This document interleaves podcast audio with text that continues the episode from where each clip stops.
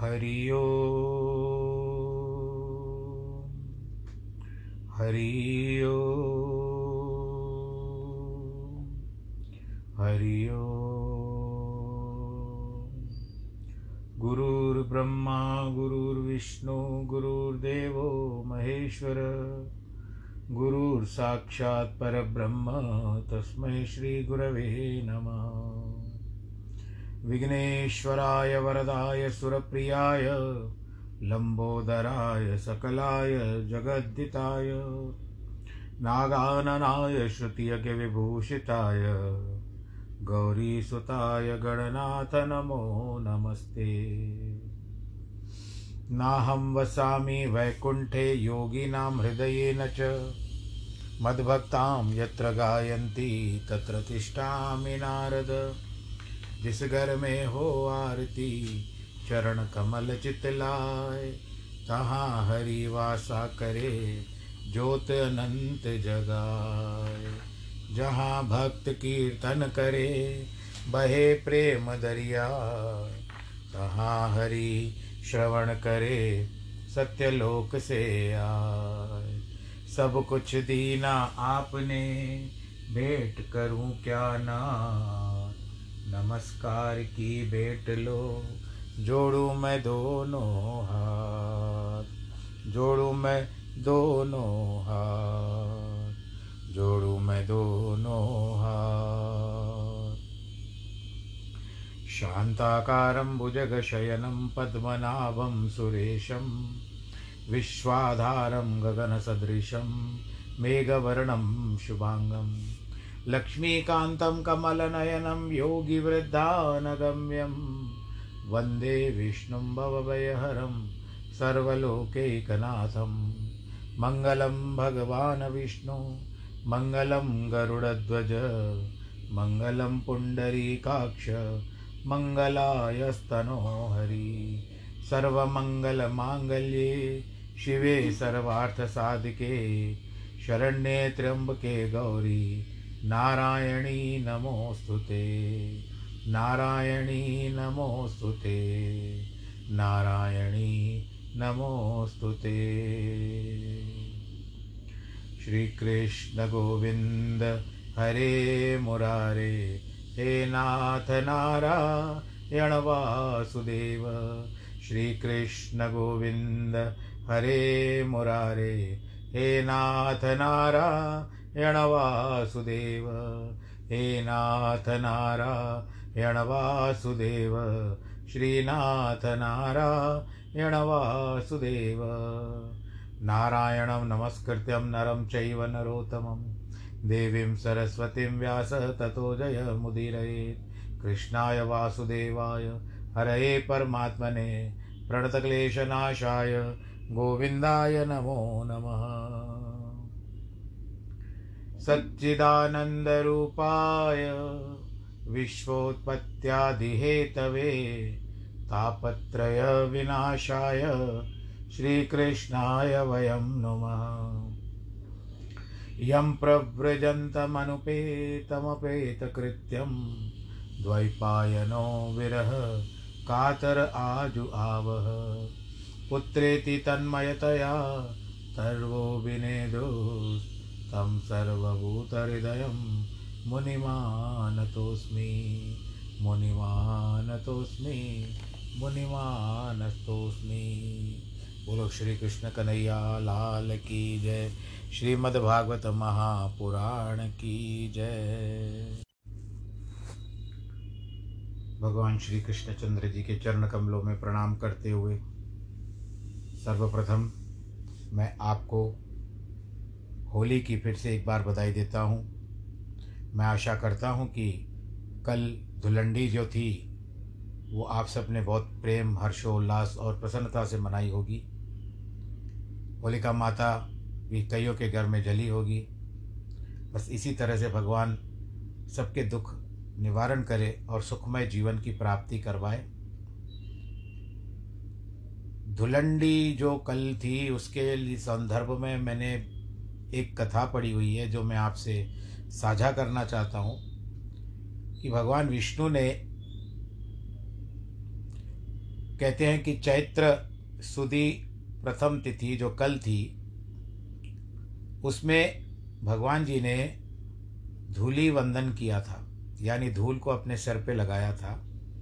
उसका तात्पर्य यह बताते हैं कि इसमें वसंत ऋतु का प्रवेश होता है और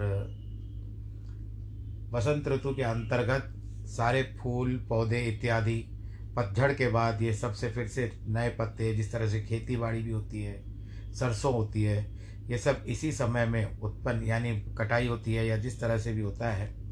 तो इसी कारण भगवान जी ने, विष्णु भगवान जी ने इसका धूलि वंदन किया था। इसको, इसके लिए इसको दुलंडी भी कहते हैं। धूलि वंदन भी कहते हैं। तो ठीक है समय समय की बात है। आज हम भी प्रसन्नता के साथ, एक दूसरे के साथ मिल करके, गिले शिकवे भी भूल करके, हम सबसे मिल करके होली खेलते हैं। तो बस आप भगवान करे करे, इसी तरह आपके जीवन में भी सदा रंगों की बहार रहे। रंग बिरंगे रंग बिरंगे जीवन आपके समक्ष आए, आप अपने जीवन को रंग बिरंगे चित्रों में परिवर्तित करें और प्रभु का चिंतन भी साथ साथ करें, क्योंकि भक्ति को भी रंग बिरंगा करना चाहिए। अब तक आपने कथा सुनी है कि ज्ञान वार्तालाप था दूसरे स्कंद में, जिसमें ब्रह्मा जी ने नारद जी को बहुत कुछ बताया। ब्रह्मा की उत्पत्ति कैसे हुई, यह बात बताई। ब्रह्मा जी एक हज़ार वर्ष तक गए, फिर वापस लौटे तो भी एक हज़ार वर्ष। उसके बाद ब्रह्मा जी को आज्ञा मिली, प्रभु के द्वारा प्रभु ने साक्षात स्वरूप दिखाया, चतुर्भुजी स्वरूप दिखाया है। जो योगियों को भी दुर्लभ है, ब्रह्मा जी को भी दुर्लभ था। जब तक ब्रह्मा जी ने तप करके अपने शरीर को नहीं तपाया, तब तक ब्रह्मा जी को भी यह दर्शन दुर्लभ था। प्रभु नारायण जी का साक्षात दर्शन किया और प्रभु ने उनको चार श्लोकों में सारी गीता भगवत गे श्रीमद् भागवत बताया है। और उसका ध्यान करते हुए सृष्टि रचने की इच्छा प्रभु ने जताई कि आप सृष्टि की उत्पत्ति करिए। तो और उसके बाद विदुर जी और विदुर जी जो थे, आप जानते होंगे कि इनके चाचा थे, पांडवों के। और किसी भी तरह से विदुर और उद्धव जी की भेंट होती है। उद्धव जी ने सब बहुत सारी बातें बताई, क्योंकि भगवान श्री कृष्ण के समय उद्धव जी भी जाना चाहते थे प्रभु के पास। ये आपने वर्णन सुन सुन रखा है। प्रभु को कहते हैं तो प्रभु ने कहा, नहीं, देखो सारे यादव कुल को श्राप, श्रापग्रस्त है, सारे यादव कुल। पर मैं तुमको यादवों के कुल में नहीं रखना चाहता हूँ, क्योंकि तुम ने ज्ञान की प्राप्ति की है और मेरे समागम में रहे हो। मुझसे मित्रता भी की, भाई की तरह रहे।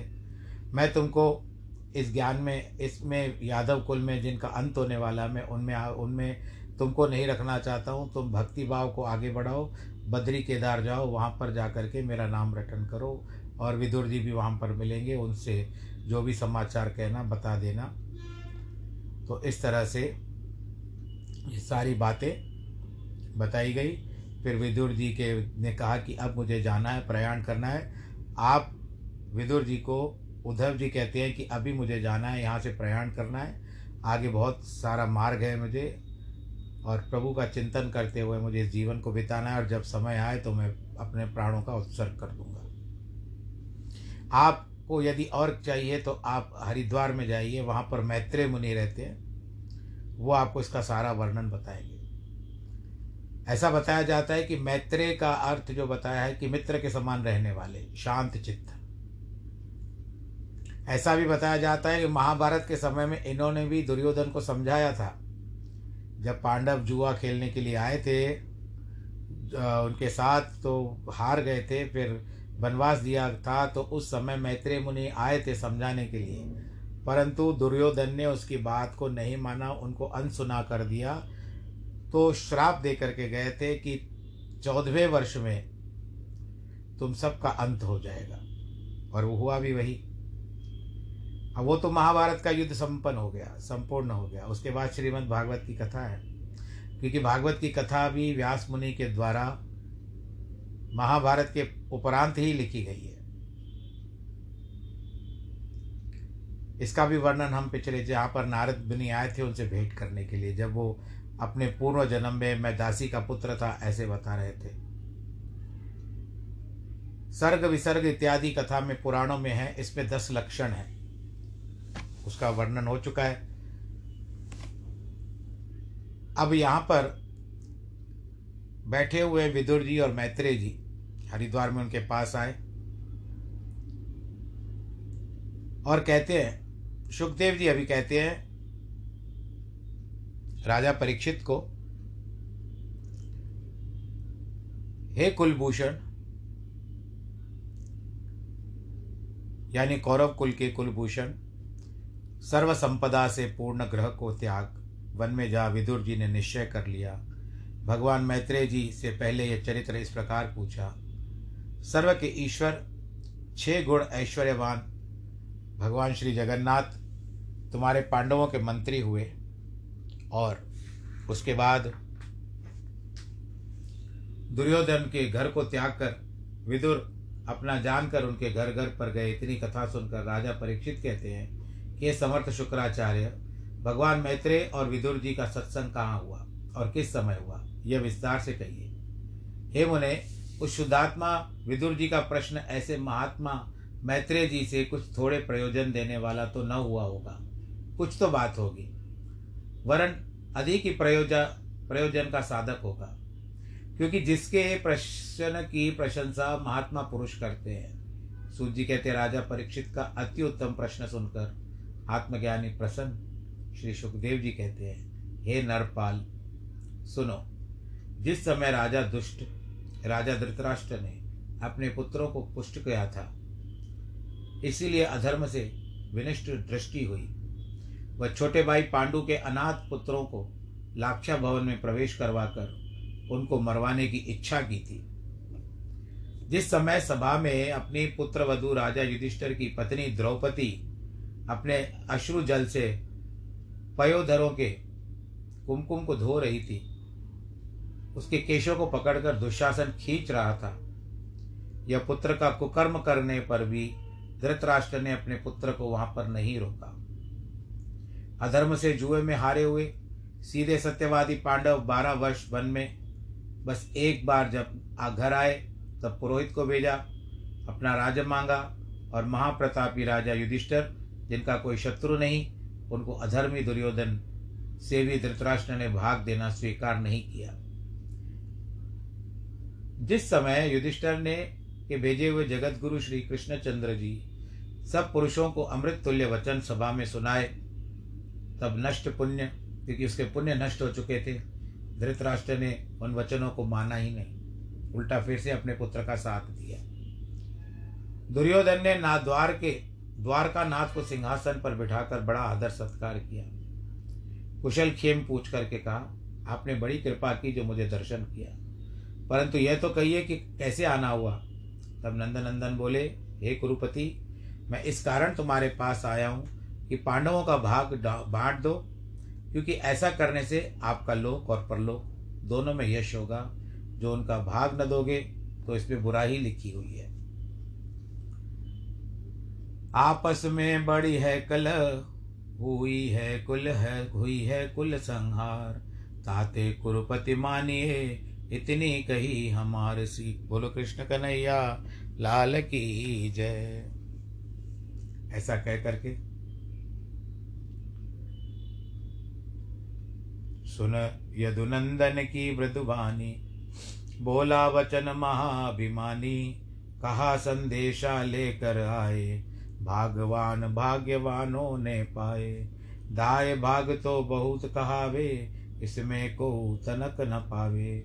सूची अग्र भाग मही देती, बिन रण देहो तिन ही न तेती। न जाने क्या क्या बोल करके वहाँ से चला गया। कृष्ण जी की बात पर कुछ ध्यान नहीं दिया।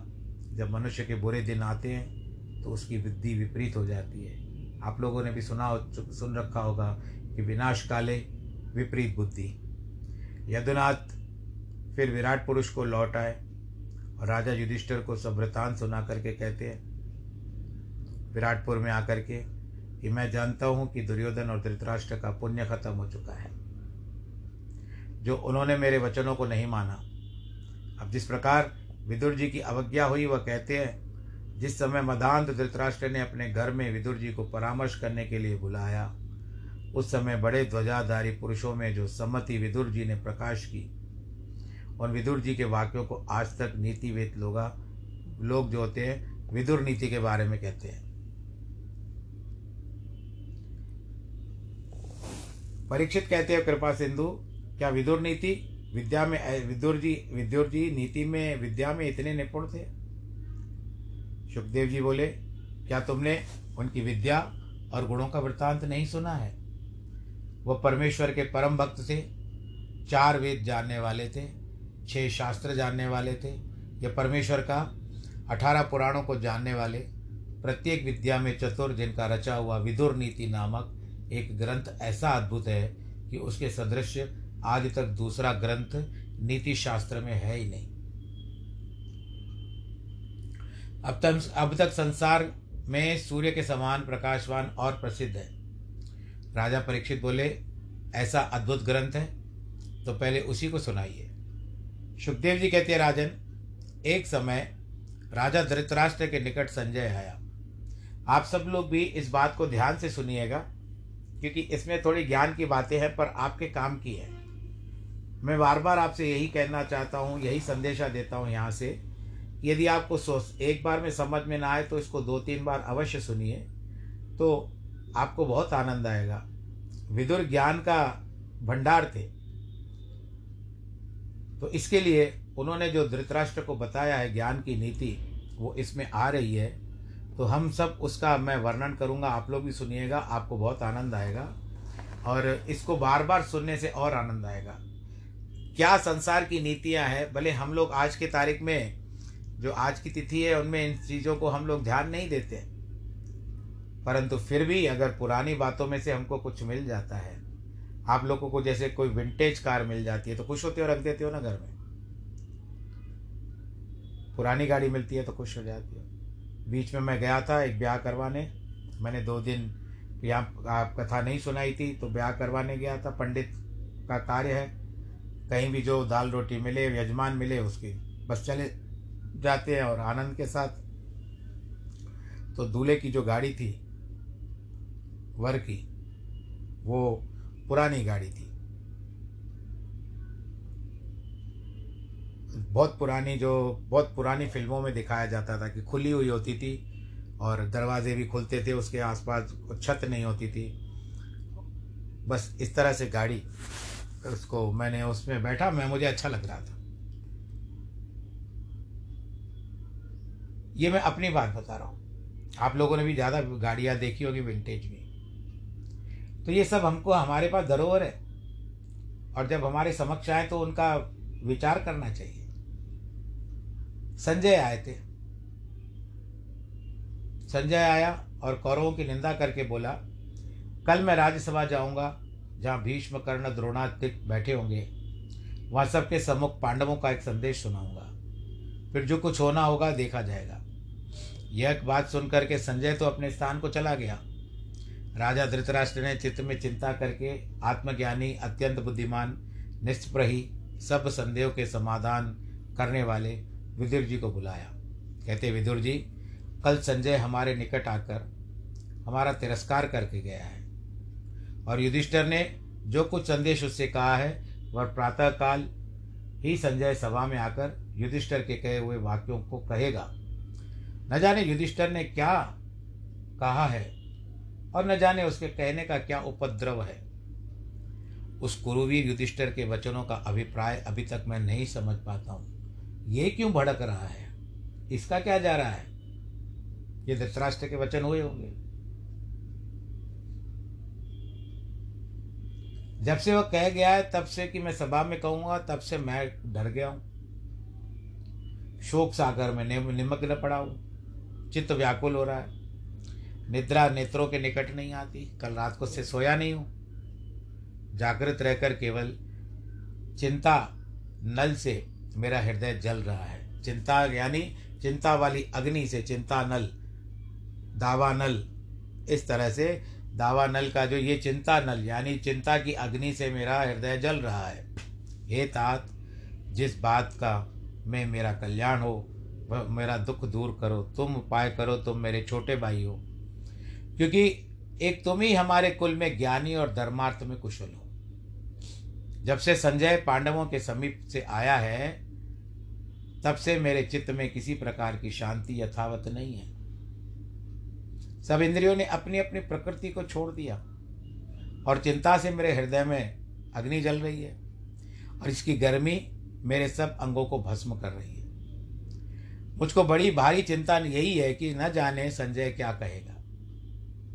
विदुर जी कहते हैं, संजय तो परम धार्मिक है भाई, विवेकी है, महात्मा पुरुष है, इसीलिए यह कभी अनुचित बात नहीं कहेगा। परंतु तुमसे तो कुछ अपराध नहीं हुआ है। निद्रा चार जनों की नहीं आती है। नींद चार लोगों को नहीं आती है, जिसको किसी का बल और सहायता न हो और बलवान से बैर करे। एक, जिसका सब सर्वस्व हरण हो गया हो। दो कामी को तीन, चोर को चार।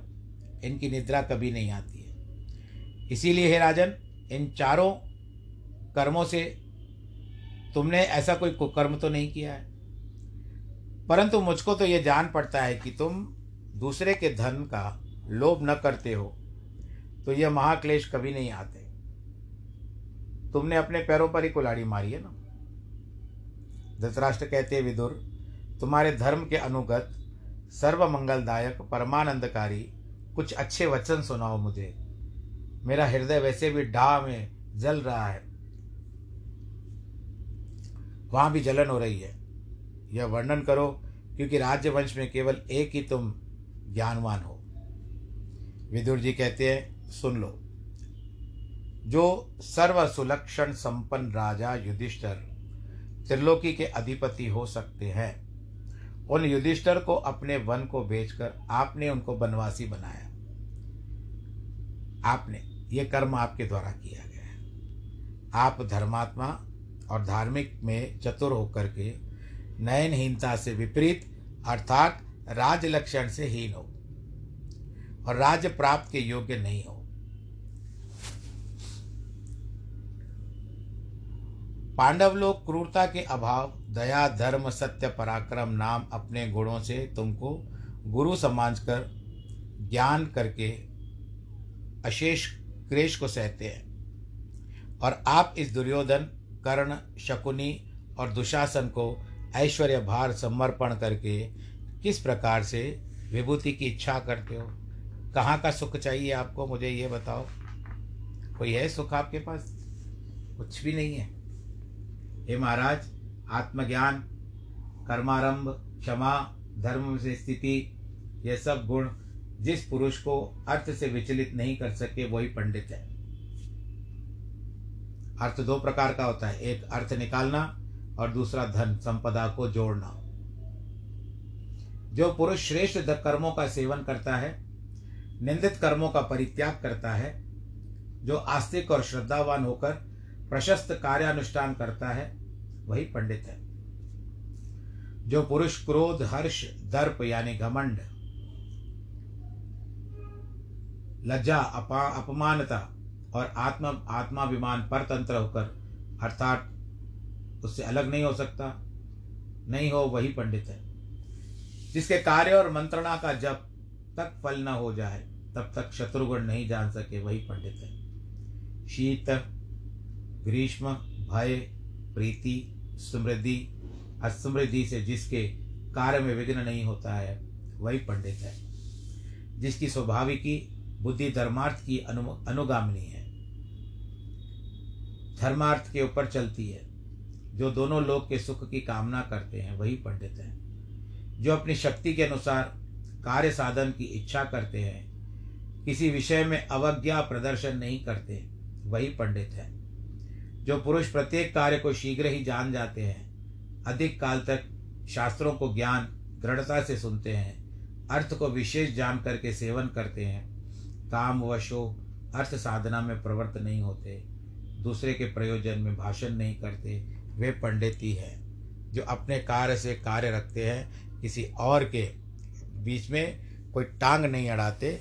आज की तारीख में हम लोग ऐसे कहेंगे, वही पंडित है।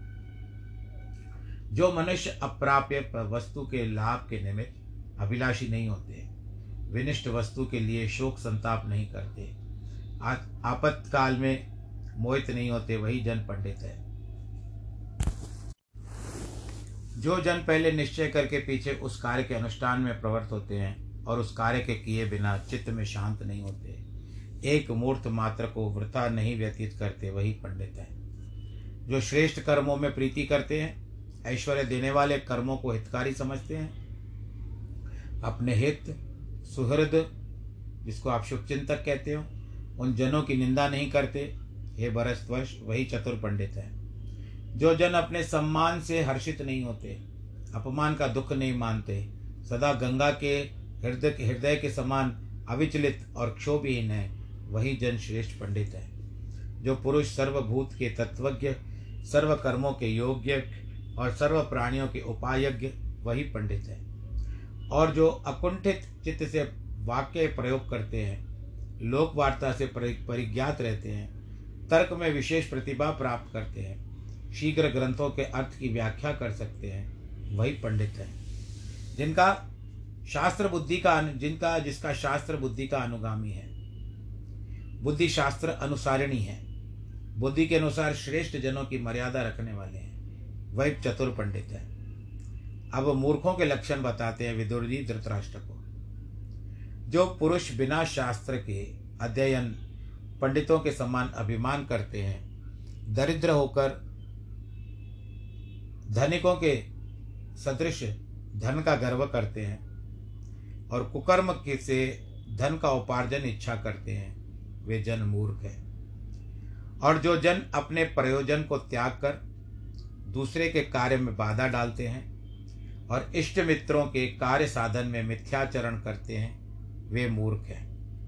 और जो भक्तिहीन पुरुषों में स्नेह करते हैं, महात्मा और महा भक्तिजनों का परित्याग करते हैं, बलवान पुरुषों से विद्रोह रखते हैं, वही मूर्ख है। और जो मनुष्य शत्रुजनों को मित्र समझते हैं, मित्रों से द्वेष रखते हैं कुत्सित यानी कम सोच, कर्माचार, जिसमें तीन बातें आती है हिंसा, जुआ और चोरी इसमें प्रवृत्त रहते हैं। वे मूर्ख हैं, जो पुरुष सांसारिक कर्म को अपने करने योग्य कर्मों के भृत्य जनों से कराते हैं और पीछे उनकी परीक्षा करते हैं, शीघ्र करने में योग्य कर्म में विलंब करते हैं। हे भरत शर्भ वही मूर्ख हैं, जो जन पितरों का श्राद्ध, तर्पण, देव पूजा आदि नहीं करते, अपने शुभ चिंतक मित्रों से नहीं मिलते, रीति प्रीति नहीं रखते, वे मूर्ख हैं।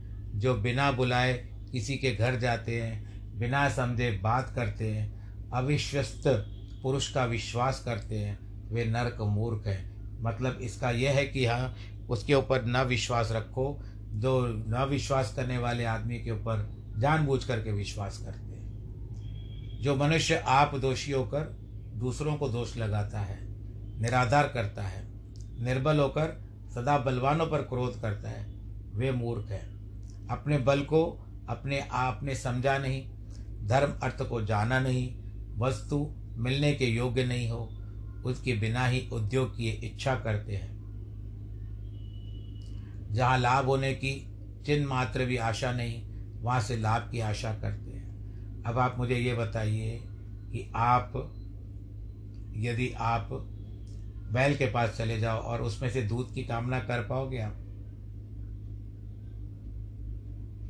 जहाँ से मिलना ही नहीं है तो वहाँ से आशा क्यों रखते हो? और फिर बड़े कहते हैं कि ऐसा होता है कि जिस तरह से बैल से दूध निकालने की बात होती है तो गाय के थनों में दूध होता है। जहाँ से मिलने की आशा है, वहीं से रखो। कृपण का आश्रय करते हैं। कृपण कहते हैं कंजूस को वे मनुष्य मूर्ख कहलाते हैं। जो पुरुष अशिष्य को उपदेश करते हैं, शून्य राज्य द्वारा दिक सेवन करते हैं, लोभी से लाभ की इच्छा रखते हैं, वे मूर्चित कहलाते हैं। जो मनुष्य अधिक धन, विद्या व ऐश्वर्य पाकर अभिमान रहित विचार करते हैं, वे ही पंडित हैं। हे महाराज, जो जन अपने सभी शुभ चिंतकों को व भाइयों को यथोचित भाग प्रदान न करके उस संपदा, वस्त्र, आभूषणों को आप अकेले भोगते हैं, अपने आश्रय के लोगों के विषय में कंजूसी करते हैं और अनर्थ करके धन संचय करते हैं। अब उस धन का भोग नहीं भोगते और उसे दूसरे ही भोगते हैं, क्योंकि आखिरी में क्या होगा? छोड़ करके चला जाएगा। केवल वे पापों के भागी होते हैं यह सब मूर्खों के लक्षण हैं। अकेला पापों से द्रव्य संग्रह करके कुटुंब का पालन पोषण करता है, वह सब घर भर फल को भोगता है, परंतु सब भोगता मुक्त होते हैं। एक केवल कर्ता दोष में लिप्त नहीं रहता। देखो, धनुष के छोड़े हुए बाण से एक बार भी प्राण नाश होना कठिन है। मारे या ना मारे, परंतु बुद्धिमान के बुद्धि प्रभाव से राजा और राज्य एक बार ही नष्ट हो जाता है। आपको भी तो पता है ना कि मंत्री कितना था बीरबल किस तरह से अकबर को चलाता था। तो चतुराई काम आती थी। हे महाराज, आप इस समय बुद्धिपूर्वक कार्य कार्य निर्धारण करके साम, दाम, दंड, भेद, उपाय और उदासीन शत्रुगणों को वशीभूत, इंद्रिय पराजय, संधि विग्रह आदि, ज्ञान, लाभ और स्त्री, अक्ष, मृगया, पान, वाक, पारुष्य दंड पारुष्य, अर्थ पारुष्य और परित्याग करके सुख स्वच्छंद से समय व्यतीत कीजिए। देखिए, विष या शस्त्र एक ही प्राणी का विनाश कर सकता है। परंतु मंत्री का बिगाड़ होने से राजा भी नष्ट होता है, राज्य भी नष्ट हो जाता है, प्रजा नष्ट हो जाती है और सब कुछ एक ही समय में नष्ट हो जाता है। इसीलिए राज्य की गुप्त बात प्रकट नहीं करनी चाहिए। अकेले छिप छिप कर स्वादिष्ट भोजन नहीं खाना चाहिए। अकेले ही सर्व द्रव्य लेने की इच्छा न करे। अकेला मनुष्य मार्ग में न चले। जहाँ बहुत से मनुष्य सोते हो, वहाँ अकेले मनुष्य को जागना नहीं चाहिए। हे महाराज, वह एक ही है, दूसरा अपनी समता नहीं रखता। उसकी महिमा परम अगाध है, जो स्वर्ग के मार्ग की सीढ़ी और संसार सागर के तरने के लिए नौका, ऐसा जो सब धर्मों में श्रेष्ठ सत्य है उसको कभी नहीं छोड़ना चाहिए। क्षमावान पुरुषों के चित्त में दया बहुत होती है, इसीलिए वे किसी पर उपद्रव नहीं करते। इसी से लोग उन क्षमा युक्त पुरुषों को निर्बल और असमर्थ कहते हैं। परंतु उन पुरुषों से यह दोष निकालना नहीं चाहिए, क्योंकि क्षमा के समान दूसरा कोई बल नहीं है, और इस बात का दोष नहीं समझता। समझना चाहिए, क्योंकि समर्थों में क्षमा का महाबल है। क्षमा परम गुण है, क्षमा ही भूषण है। संसार में क्षमा ही वशीकरण है। क्षमा से किसी वस्तु का साधन नहीं हो सकता, जिसके हाथ में क्षमा रूपी तलवार है। वह कौन शत्रु, उसका क्या, कोई भी शत्रु उसका कुछ भी नहीं बिगाड़ सकता। जैसे तृण रहित स्थानों में अग्नि आप ही शांति हो जाती है। तृण कहते हैं, तिनके को, बहुत सारे तिनके एकत्र होंगे, अग्नि लग जाएगी तो बहुत सारा नुकसान होगा परंतु जहाँ पर तिनके होंगे ही नहीं, होंगे ही नहीं तो पृथ्वी पर अग्नि इतनी नहीं जल सकेगी। उसका विस्तार नहीं हो पाएगा। वैसे पृथ्वी से अग्नि का संचार होता है, परंतु वो अधिकतर फैलाव नहीं कर सकती, विस्तारित नहीं हो सकती। वैसे एक क्षमाहीन पुरुष, क्षमा वाले पुरुष का कुछ नहीं कर सकता। परंतु क्षमाहीन पुरुष आप ही अपराधी होता है। विदुर जी आगे कहते हैं, धृतराष्ट्र को कि, हे महाराज, केवल अकेला धर्म ही सर्व मंगलदायक है। अकेले क्षमा सर्व शांति कहलाने वाली है। अकेली विद्या ही सर्व तृप्तियों की कराने वाली है। अकेली अहिंसा ही अनेक सुख का मूल है। युद्ध न करने वाले राजा को, विदेशीन ब्राह्मण को भूमि निगल जाती है। जैसे सर्प के बिल में रहने वाले जीवों को निगल जाता है। मनुष्यों को इस श्लोक में कठोर वाक्य का प्रयोग और नीच लोगों के पूजन का परित्याग करके अत्यंत यश और लाभ प्राप्त होता है। हे पुरुषोत्तम, ये दोनों प्राणी दूसरे का विश्वास करने वाले हैं। पर स्त्री जो जो वस्तु संग्रह करती है, उसको देखकर दूसरी भी इच्छा करती है। और जो पुरुष एक एक पूजन एक एक का पूजन करता है, उसको देखकर दूसरा पुरुष भी उसी का पूजन करता है। ये दोनों तीक्ष्ण, यानी तेज कंटक, कांटे अपने शरीर में सोखते हैं। निर्धन की अभिलाषा। ये दोनों अपने विपरीत कर्म से यश नहीं पाते। और जो ग्रस्त होकर संसार के कर्मों का त्याग दे, सन्यासी होकर संसार के कर्म करे, हे राजन, ये दोनों पुरुष स्वर्गवासी होते हैं। दरिद्र होकर दाता, राजा होकर कृपालु, न्याय से जो धन प्राप्त हो तो उसकी दो प्रकार की मर्यादा बांधनी चाहिए। कुपात्र को न देना और सुपात्र को देना। जो पुरुष अपरिमित इन अबेंडेंस धन संपन्न होकर भी अदाता हो, दरिद्र होकर तपपरायण न हो, इन दोनों के गले में दृढ़ शिला बांधकर इनको तो जल में डुबा देना चाहिए। हे पुरुषोत्तम, ये दोनों सिंह पुरुष सूर्य मंडल को भेद कर परम धाम को जाने वाले हैं। योग से युक्त सन्यासी रणस्थल में शत्रु के सम्मुख मरने वाला वीर, हे राजन, मनुष्य के तीन उपाय हैं। उद्यम कर, अधम करना मध अधम, मध्यम और उत्तम।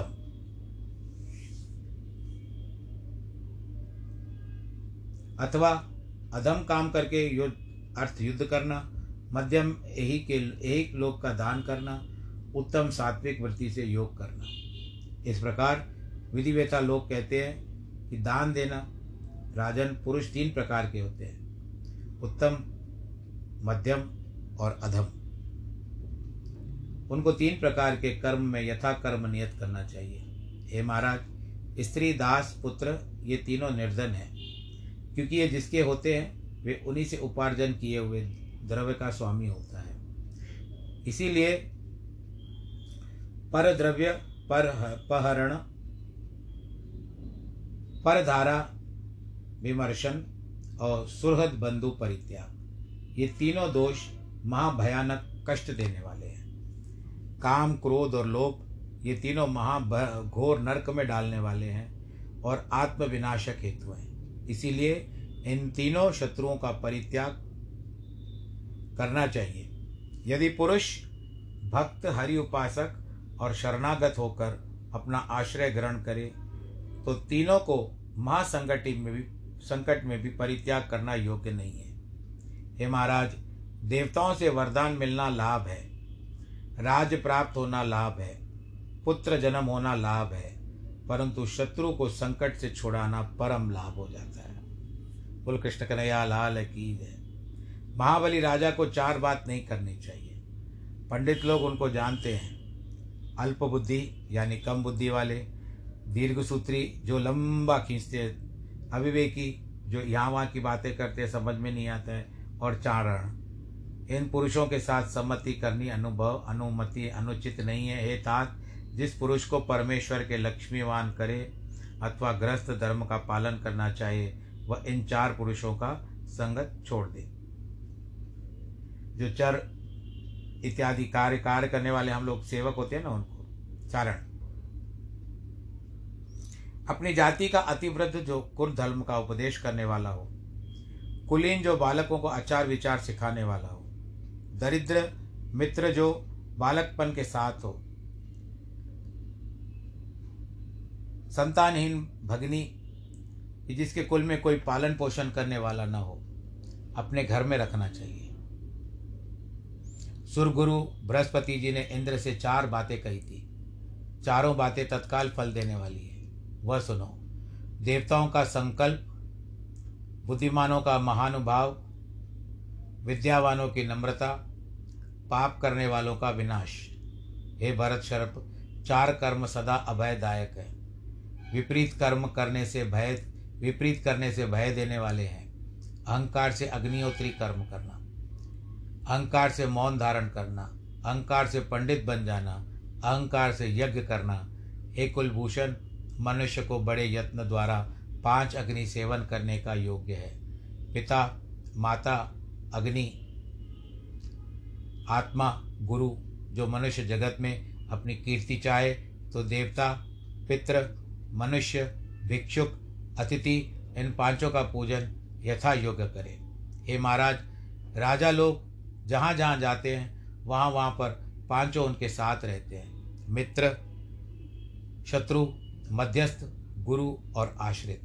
हम आज के कथा के प्रसंग को मध्य में ही रोक रहे हैं। आनंददायक है, बड़ा अच्छा लग रहा है, परंतु समय साथ नहीं दे रहा है। पर समय के लिए हम आपको यही कहेंगे कि आप समय का सदुपयोग करें और पुनः उभरा करोना है।